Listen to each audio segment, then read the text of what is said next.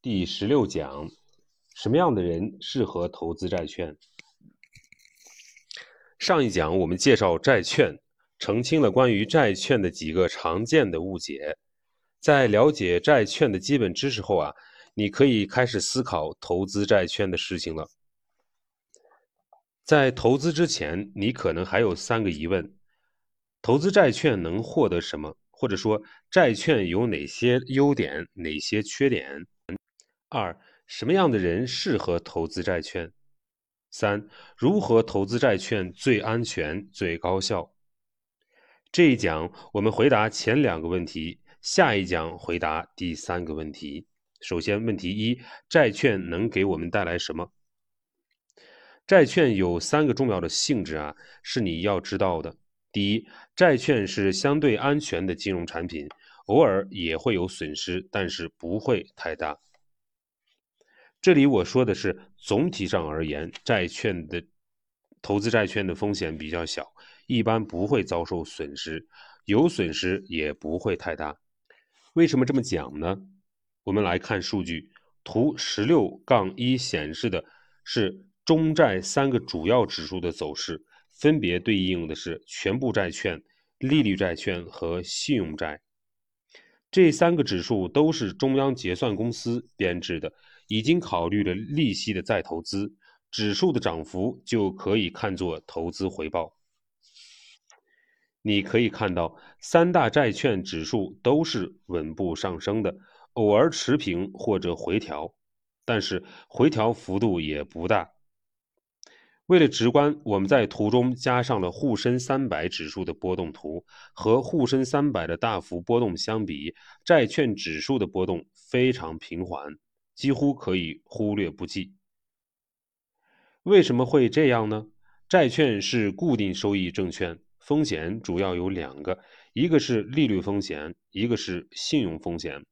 利率风险可能让债券跌一些，但是不太多，而且还有还本付息的收益来缓冲。信用风险是违约风险，只要不是大面积违约，问题就不会太大，不影响债券的总体收益率。比如说，二零一九年是债券违约规模很大的一年，债券市场余额大约是九十七万亿元，违约债券价值一千二百亿元左右，大约占是千分之一多一点儿。这个违约概率。这个违约规模对债券总体回报的影响不大。当然，这是总体考虑，具体投资债券的时候，你要避开一些垃圾债。作为投资，作为普通投资者，你很难辨别哪些垃圾债是安全。简单起见，避开为好。下一讲我会重点讲。我不建议个人投资者买单只债券，建议买债券类的基金或者是债券的 ETF。第二，债券的回报率虽然不高，但是依然很可观。根据刚才的数据啊，我们来算一下债券每年的回报率，结果在表十六杠一中从。表十六杠一中，我们也可以看到啊，债券总体回报率不高。二零零七年到二零一八年以来啊，平均每年只有百分之四点六二，其中利率债低一些，有四点六一，信用债高一些，达到了五点五四五点四五。这样的回报虽然不高，但也是非常可观的。考虑到债券基本没有风险，其实是很好的投资选择。你仔细看表十六点一。会发现，只有个别的年份债券的收益是负的，其余年份都是正的。即便是负的，也只有负百分之一到百分之二的左的样子，也是赔钱不多。这和我们前文在前文在图十六杠一中看到的信息是一致的。而且，如果一年为负，第二年往往大幅反弹，回报率很高。比如，二零零七年、二零一三年、二零一七年债券回报率很低，但是第二年都有很高的回报。所以，债券总体上很安全，而且回报率不错，是不错的投资选择。那么这一点呢，很多人都没有意识到，需要仔细琢磨一下。第三，债券和股票有互补关系。债券能带给你带来的第三个好处是，债券和股票有互补关系。在经济开始停滞的时候，或者受到意外冲击的时候啊，股票往往是不涨的，或者是下跌的。但是这时候债券会涨得很快。比如说，二零一八年经济形势不好，股市很惨，上证指数跌了大约百分之二十五，但是中债综合指数上涨了百分之八点二，可以说非常可观。为什么呢？因为股市不好。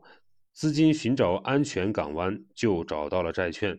类似这样的互补情况，在二零零八年、二零一一年也出现过。我们讲过投资择时理论，理论基础是美林投资时钟理论，也就是根据经济周期判断资产价格的波动的轮动。如果你花点时间研究经济周期和资产轮动，学会随着经济周期配置资产，回报率会显著提高。当然，这是比较高的要求，不容易做好。那么简单而言，你要综合配置股票和债券，因为二者价格是滚动的，可以抵消一部分下跌，平滑你的投资收益。问题二：为什么样的人适合投资债券？首先澄清一下，讨论这个问题不是因为债券只适合特定的人，其实其他人不应该投资债券，而是因为很多人不熟悉债券，可能会觉得债券是少数人玩的。现实中，很多人不投资债券，主要其实主要还是不了解。我刚才讲了债券的三个优点。一、安全性高；二、收益率不高，但依旧可观；三、和股票互补。因此，所有人都应该考虑投资债券，至少在自己的资产组合中配置一些债券。你们真正想回答的，我们真正想回答的是：什么样的人应该多投资债券？什么样的人应该少投一点债券？这就回到债券的最基本的性质：安全稳健。和股票相比，债券的波动很小，只要你集中在利率债和高等级债券上，遭受损失的概率就很小。即便一时债券价格回调，也会涨回来。因此，债券总体上基本上可以被看作为安全资产。对安全性要求很高的人可以多投资债券。我举两个例子。那么第一个例子呢是老年人，老年人的现金流比较少，未来现金流比较少，大部分人只有养老金，养老金也不一定很多。这时候投资的目的首先是资产保值，以备不时之需；其次是获得一个稳定的现金流，补充自己的养老金收入。这种情况下，投资。不易冒险，应该少买股票，买债券，多买债券。尽管收益可能会低一些，但是安全安心，这对老年人很重要。反过来，如果是年轻人或者年纪较轻的中年人，则可以相对多买些股票，少买些债券，因为这时候投资之，因为这时候投资期限长，长抗风险能力也强。更加看重长期平均回报率，而股票的长期回报是高于债券的。第二个例子是一些高净值人群，比如一些富裕的家庭，有房有车，还有上亿的流动资产。对于财富增长的追求，不是首要考虑了，首要考虑的是资产的安全，并带来稳定的现金流。怎么投资呢？其实买债券挺好的。比如说，你努力工作，买车买房之后，有了一亿元的储蓄。人到中年，你觉得赚的赚更多钱意义不大，转变思路，更增加，更注重生活品质。比如陪伴家人去好玩的地方旅游，或者发展业余爱好，看书、写字、画画等。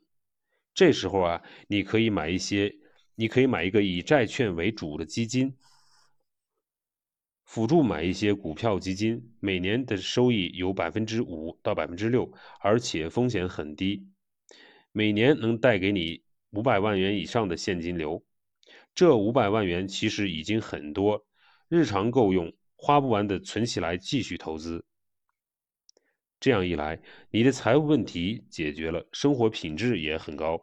对高净值人群，这其实是一个很不错的选择。所以。债券投资特别适合高净值人群。那么下一讲呢，我会继续讲应该如何投资债券，怎么买才最安全、最高效、最省心。本章重点：总体上，债券是安全资产，收益率不高，但是依然很可观。第二，债券的收益和股票有互补性。当股票大跌的时候，债券往往表现很好，因此债券适合用来和股票构建组合，获得稳定的回报。第三，债券特别适合追求资产安全和稳健回报的投资人，比如老年人和高净值人群。思考：对于资金规模不大或者比较年轻的投资者，要不要投资债券呢？是不是因为年轻要追求较高的收益就不投债券呢？